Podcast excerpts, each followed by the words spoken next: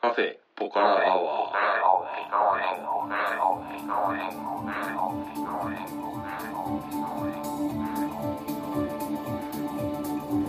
カフェポカラアワーこの番組は群馬県内某所にあるカフェポカラを舞台に私店主のたけしと、えー常連客の哲司さんがお送りする番組です、えー、哲司さん、えー今日よろしくお願いします、はい、よろしくお願いします。えー、と早速なんですが ゲップから入りました ね。まあ放送上問題ないですからねあの早速なんですが、まあ、コーラを飲んでゲップが出たところで、 はいはい。あのこの番組うん。 2年目に入りまして、はい。ほぼ雑談ですよ毎回うん。ね、そうですね。はいうん。かなり雑談の比重が増えてきてまあまあいいんですけど、まあ、たまにはあれですね企画会もちょっとは撮りたいなと思うんですけど、はいはい。んなかなか企画出ないですよ ね2年目になるとね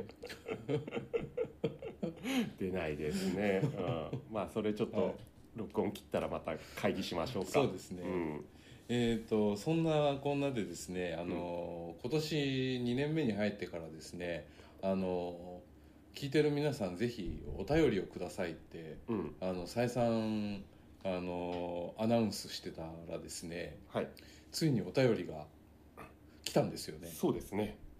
やっと。やっとでもお便りくださいっていうのも最初のうちやってたけどしばらくやってなかったでしたね。まあああのお便りくだ さいたまたちょっとちゃんちゃんとアナウンスしましょうか。はいうん。そんなわけでね、はいやっとお便り初のお便り来ました、えっ、とちょっとご紹介させていただきます、えっ、とね名前が本名なんでこれはちょっと読まずに伏せておきましょう伏せてはいそうですねえっ、と仮に G さん G えっ、とアルファベットの G G はいさんとしておきます。はいえーえーはじめまして。毎週楽しみにポカラアワーを聞いています。以前カフェポカラの料理は化学調味料を使用していないということを話していて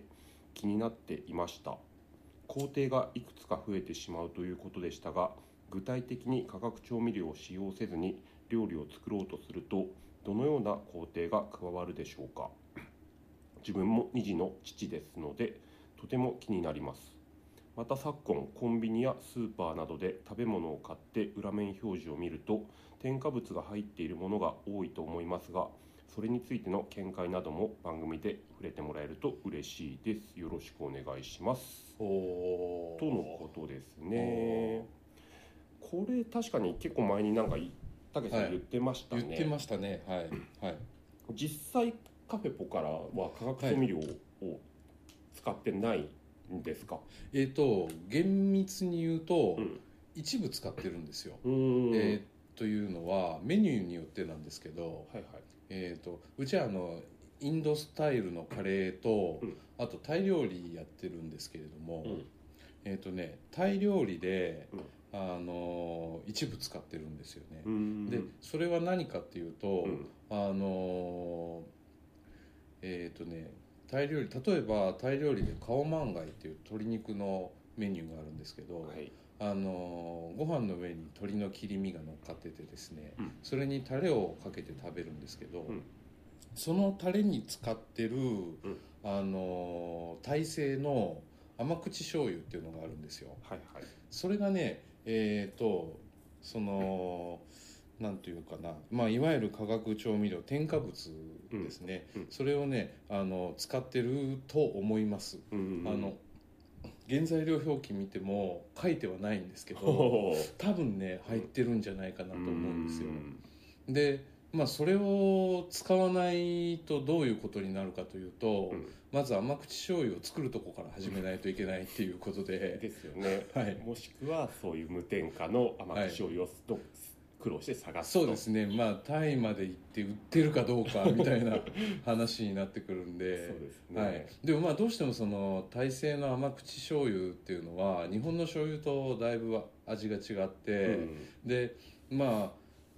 それを使わないとうんタレができないので、はいはいまあそれはあの仕方なく使ってるっていうことで、うんあの一応あの聞かれてあの答える時には、うんあのそういうふうに説明をしてるんですけれども、うんであのうちの主力のえー、とカレー料理ですね、うんカレー料理はあの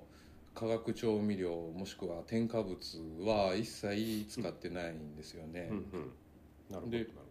あのお便りでうんあの具体的に化学調味料を使用せずに料理を作ろうとするとどのような工程が加わるでしょうかってうんあの、はいあるんでうん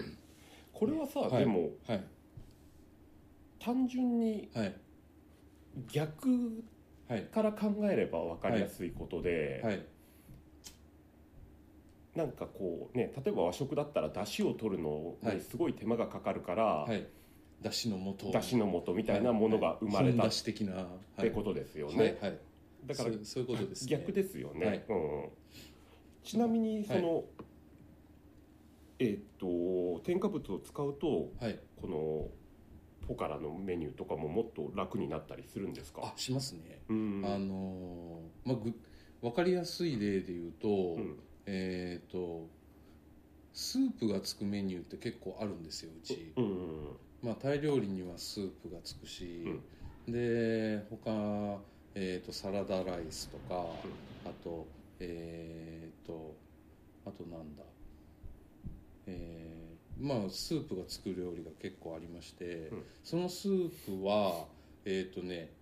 鶏のお出汁でうん作ってるスープなんですけうど、んうんうんああれうのまいですよねあれを、うんあの例えば化学調味料をうん使って OK っていうふうにした場合は、うんまずお湯沸かしますよね、うんでそこに鶏ガラスープの素入れますよね、でウェイパー入れるでしょううんそうするともう出来上がりになるんですようんなるほどなるほど、 最短で多分15分ぐらいでできると思うんですうよ、んで化学調味料とか添加物を使わずにうんえー、とうちで出してるスープを作ろう、まあ、実際僕がやってる工程で言うと、うんまず、えー、と鶏肉をですね、はいえーネギ生姜それから米のお酒うん塩コショウうんそれから、えー、とパクチーの根っこへえでうんに出して、うん鶏ガラというか鶏の出汁を取るとうんうんでそれに、えー、とお醤油とか、うんナンプラーとかをちょっと足してうん作るんで、えー、と最低でも見積もって40分から50分はかかるんですようんうんでそのまあ化学調味料を使わないで作るとどういうあの工程が増えるっていうのはうんそういうことうで、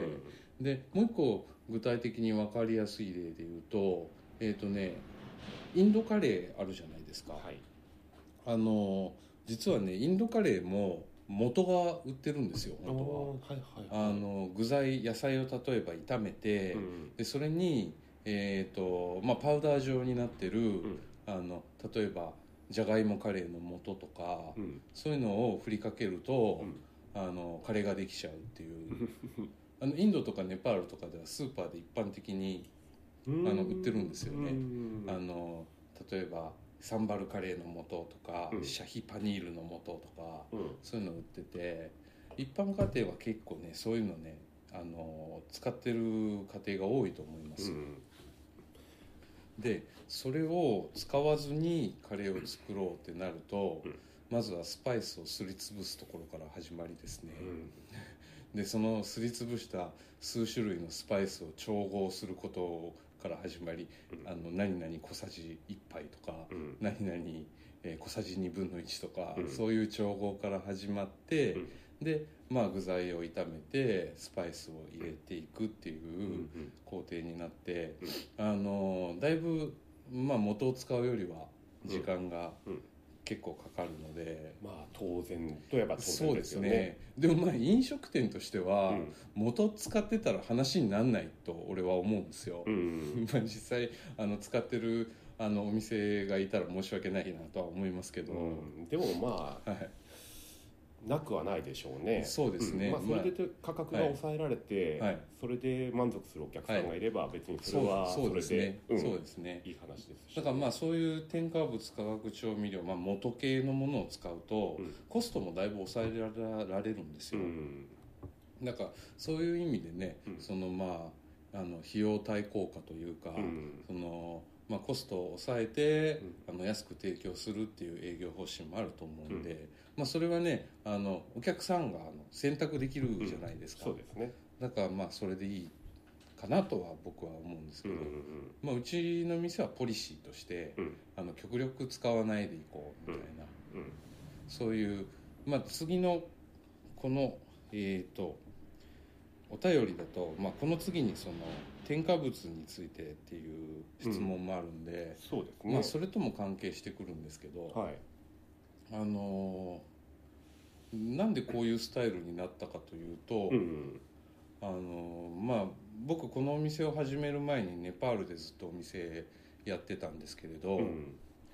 まあ、日本食、まあ、日本の家庭料理的なものを提供するお店だったんですよね、うんでところがそういう便利な元系がうんネパールじゃ全然手に入らないんあですよ、あなるほどなるほど。ははいいだからまあ一からまあ出し取るにしても一からやるしかなくて、うんうんであのそういう状況でお店を始めたんで、うんまああの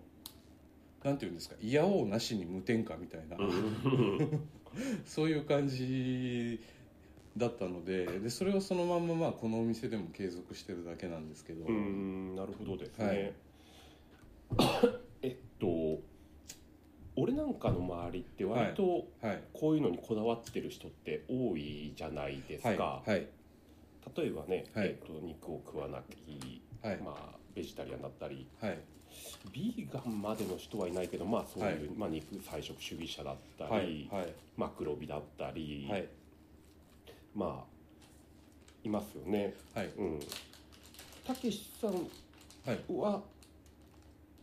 もう割とそういう人に向けてはいやってる面もあったりしますか。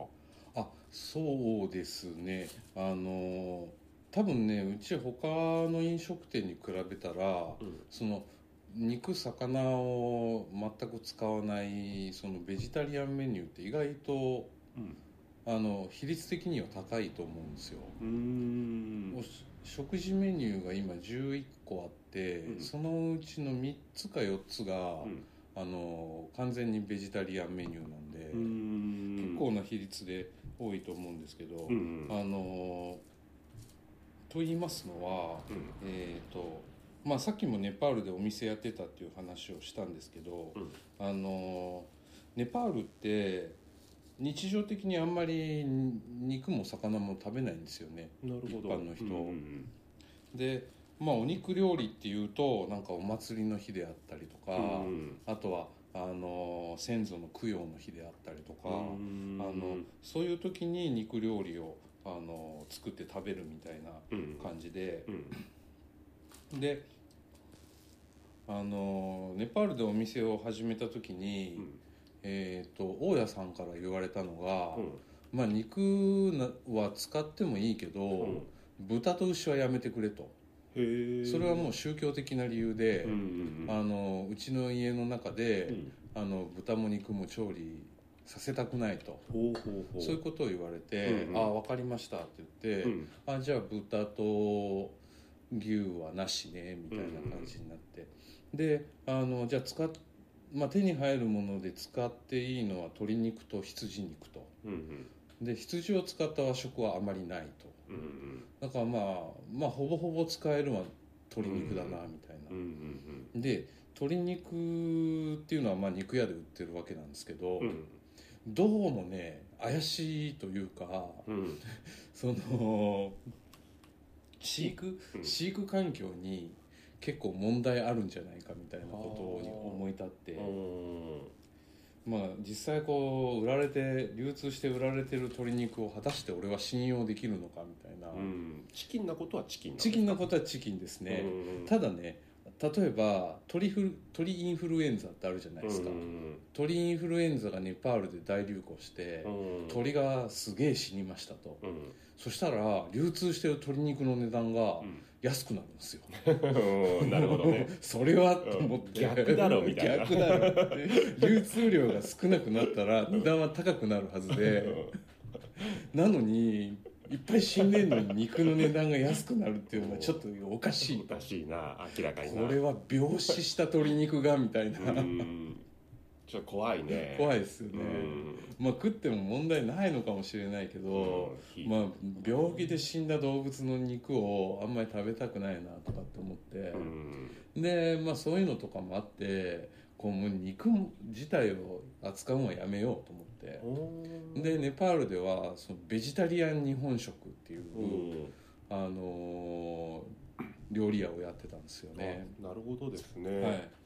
でそしたら、んあのーすごく、あのー面白かったのは、うんここんちはあのベジ食堂だからって言ってうん来るお客さんが結構いたんですよう。んまあバックパッカーみたいな人は割とそういうの好きまあ、気にしてる人も結構いるでしょうねたうんあとはあのインドネパールとかヨガ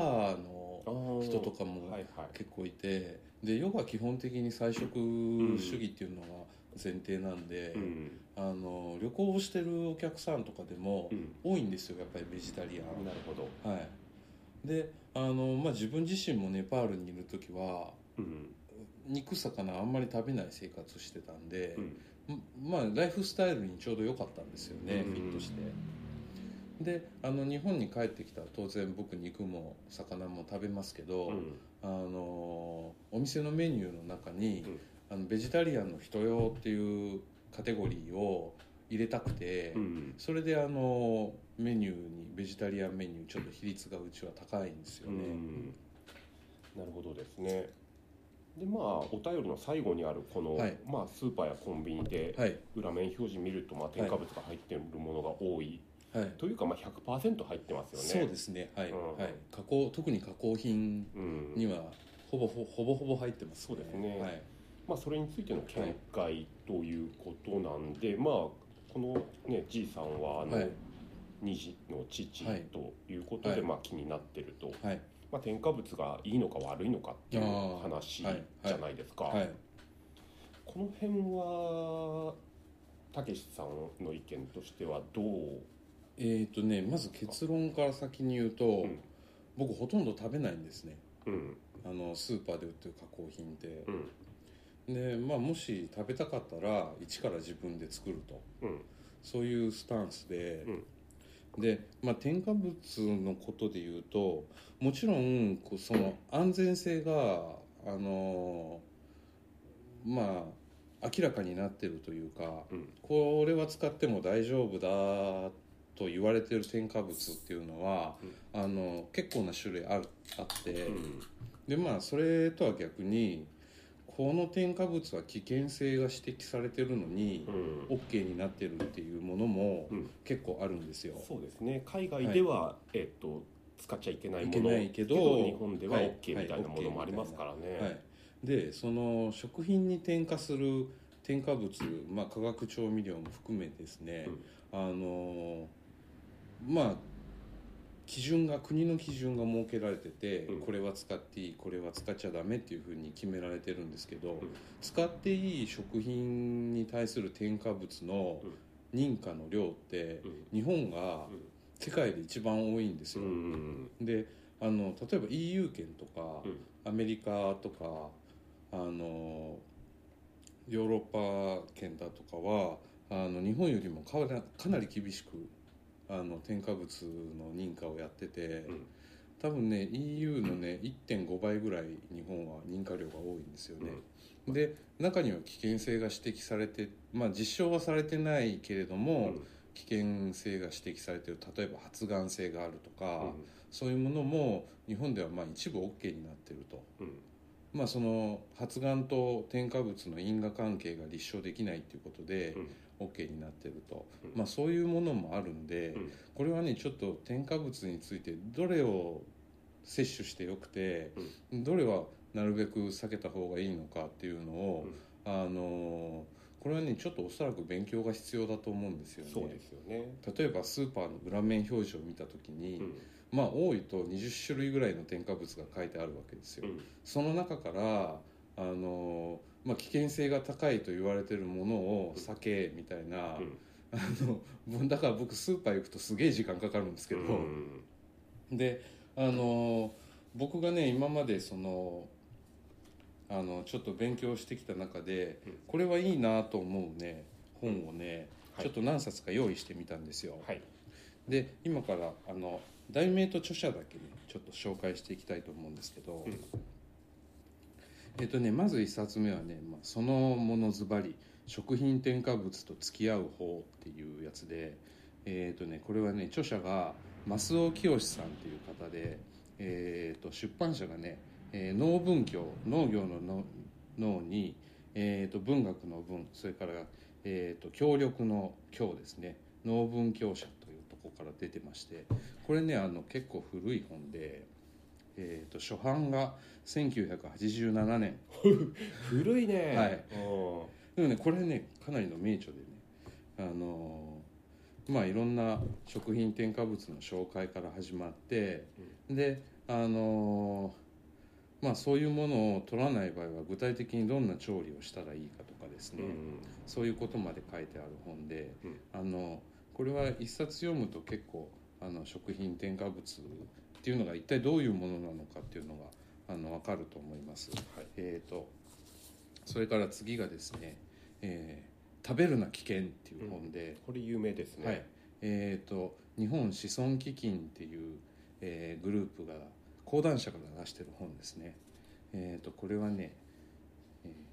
ーいろんな食べ物についてこれは本当添加物だけじゃなくて、えー、と普通の野菜とか魚とか果物とか、えーそういうものを、えーピックアップして、えー例えばね豚肉スーパーで売られている肉の続きに廃棄された病変肉があるとかね結構せん、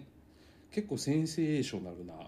うんまあタイトルからしてねあのそうですね、鶏肉だとね超過密飼育のため薬漬け抗生物質耐性菌が怖いとかねそういう あのなんていうのかな読者の危機感をちょっと煽るよううんな、そういう感じの本でまあ実際その野菜とかだとアスパラガスはあの農薬が大量に大量に使われてて危ないとか、うんそういうことがねいろいろ書いてある本でこれはね何冊か出てるんですよ「食べるな危険」それから「使うな危険」それから「新食べるな危険」とか僕は3冊持ってるんですけど、うんえー、とそれから3冊目がこれはですねえー、とみんな大好きな食品添加物食品の裏側っていう本で、安倍司さんっていう方が書いてらっしゃるあのこの方はね元ね食品添加物のトップセールスマンだったらしくておおなんかあのー自分がこう化学調味料をバリバリで作ったミートボールを、うん家帰ったら娘が美味しそうに食べてるのを見て、うん改心したらしいです もうやめようっつって、うーんそういう方の本で、うんこれはねあのねまあいろいろ食品、まあ、日本の食品産業うん加工食品産業の裏側ではどういうことが行われてるかっていうことについて、あのー書いてある本で例えばまあ食卓の調味料が偽物にすり替わっているとか、うんあのー特売醤油はなぜ安いのかみたいな、うんこれは本当の醤油じゃないからだみたいな、うんそういうことがあの書いてある本でこれもね結構ね勉強になると思います、うんあとはこれ最後のこれはねあの雑誌なんですけどうん「えー別冊宝島」ですね、はいえーと「食品のからくり」っていう本で宝島社が出してるうんこれ定期的に刊行してるみたいで、うんあのおそらくこういう食品のからくり的なことは何冊か本になって出てると思うんで、あのこれも結構センセーショナルというかあのくず肉を集めて作った成形肉がチキンナゲットになるとか、うんそういう、えー、と白身フライし白身魚のフライ、えー、と確かに身は白いが、えー実はホキとかキングクリップとかよくわからないすげえ安い魚が使われてるとか。うんそういうことがいろいろ書いてありますね。であのまあこういう本あのおそらくこれ全部あの各自治体のね図書館とかにはね置いてあると思うんでうんあのちょっと興味がこれ聞いて出た人はまずは借りてあのちょっと見てもらったらいいかなと思いますうん。この辺を読むとですね大体その食品添加物の名前とかあとはその危険性がこれは指摘されてるとかそういうこともああの大体頭に入ってくると思いますんでであの僕はこういう本を読むようになったのってあの、まあ、このお便りいただいた方もあの2児の父親だっていうふうにあのお便りで言ってらっしゃいますけど、うちも今2歳半になる子供がいて、はいで生後3ヶ月か4ヶ月くらいからあの結構重度のアトピー、えー、と症候群っていうアトピー性皮膚炎になってですね、はいまあ、なったというか発症してで今はもうだいぶ落ち着いてきたんですけど、うんあのまだ痒いし肌も弱いしすぐ荒れちゃうみたいな状態で、でどうにかして治してあげたいですけど、うん原因がまずわからんとうんでアレルギー症状だもんであの、まあ、何かがアレルゲンであって、うんそれが反応してるのはわかるんだけど、うんその何かが全くわからないと。うんそういうことで、まあ、最初は本当手探りでこれが悪いって聞いたらそれを遠ざけみたいな、そういうことであの例えばその食品じゃなくてあの家で使う洗剤を、うんその合成洗剤から石鹸に変えてみたりだとか、うんそういうなんかできることから始めてう、んであのアレルギー症状を持ってる子って、うん食品アレルギーも持ってる可能性がすごく高いっていうことなんですね、うんだからその、まあ、そういう生活の中でその食品に対する見方っていうのもだいぶ変わってきて、でその、まあ、いわゆるなんつうんですかね自然派思考っていうんですかねうんそういうあのあんまり化学式で作ったようなあのものを口に入れない方がいいんじゃないかとか、まあ、そういうふうに考え始めて、あのまあ、スーパーのお惣菜とかもあんまり買わなくなり、で、まあ、2歳半だからもう結構何でも食べるんですけどうんいま、未だにね市販のお菓子とかねほとんど食べたことないんですようね。んお菓子は奥さんが全部手作りしてて、うでんまあそういう生活をしててで一個気がついたことがあるんですけど、うんあの中華料理屋症候群っていう、うんあのねえー、とチャイニーズレストランシンドロームって英語で言うんですけど、はいそういう症候群があるらしいんですよ、うでんどういうものかというとあのアメリカとかの中華料理屋って、うん本場の中華料理じゃなくて結構元系を多用して作ってるところが多いらしいんですよ、うんでえっ、とまあ例えば、えーアミノ酸調味料、うんえっ、とまあ日本人とかが感じるその味のうまみっていうのはアミノ酸化合物の味をですねえっ、とまあだしとかと錯覚して美味しいって感じるように、うんこうまあまあ舌を騙すというか、うんそういうふうあのうまみを感じさせるように作ったあの化学調味料なんですけど、うんそういうのを多量に、えー、と取るとですねえっ、とひどい時は舌がしびれちゃうとか、うんあとあの他の味が分からなくなっちゃうというか、味覚障害が起きてしまうっていうのがあってで僕はあの食品添加物をあんまり食べない生活を何年か続けててですね、ある日ラーメン屋に行ったんですようんでラーメン食べてあ美味しかったなと思ってで店を出た昼飯で食ったんですけど、うんそしたら夜寝るまでずーっと舌がしびれるんですよ、うっんていうのを経験してあその化学調味料のこの攻撃力っていうのはこれかと思って、それで結構ねショッキングなうん気持ちを味わってですねはいはいでもそれははい化学調味料の攻撃力ですけどはいたけしさんの防御力が下がってるっあていうそれ言い方それもあもるでかきもましすれなよいですね。ねうんそういうのでねあのうちではあんまり食べないようになりました、うん、なるほど。たけしさんとこはそういう感じで。はいえっ、とお便りに対する、うんえー、と返信でですね、うん放送がもう終わってしまいますはい、ちょっと俺の意見言っていいですか。はいえっと。最初の方にも言ったけどそういう生き方というか、はいをするとはいやっぱりコスト的なことだったりはいあとははいそれを怖がるあまりのストレスっていうのも発生しますよね、そうそうですね人によってはそうですよね、そうなんですよねはいだからそことのバランスを、ははい、はい、うまく自分で見つけて、そうですね落としどころをやっぱり探さないといけなくて、その人が置かれてる状況っていうのもかなり作用してくると思うんでだから誰かにこうした方がいいよって言われて、はいそのまんまそれを実践するのは、多分すごく大変だし、はい大変だとお思い金まがすかかるし、はいはい大変なので、まあ、自分のライフスタイルに合った、はいうん、そうですねちょっと落としどころをうまく見つけてくださはいというのが、そうですね、いいとだから思いますあね、の僕がなぜまあこういうスタイルでやれてるかっていうと,、うんえー、と一日キッチンにいるからなんですよね多分、うん手間がかかることもうん一日いるからうん結構できちゃうわけじゃなういんですか、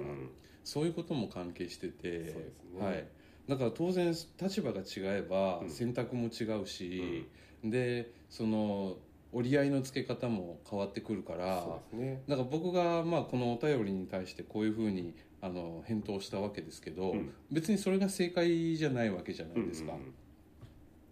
だからまああの気になる方はうん各自あの調べてうん勉強していただければいいし、うん気にならない人はうん別にそのままでも問題ないわけだし、そうですね、はいうんということであのー初めてのお便りに興奮してですね 結構な時間を費やしてしまいましたということで、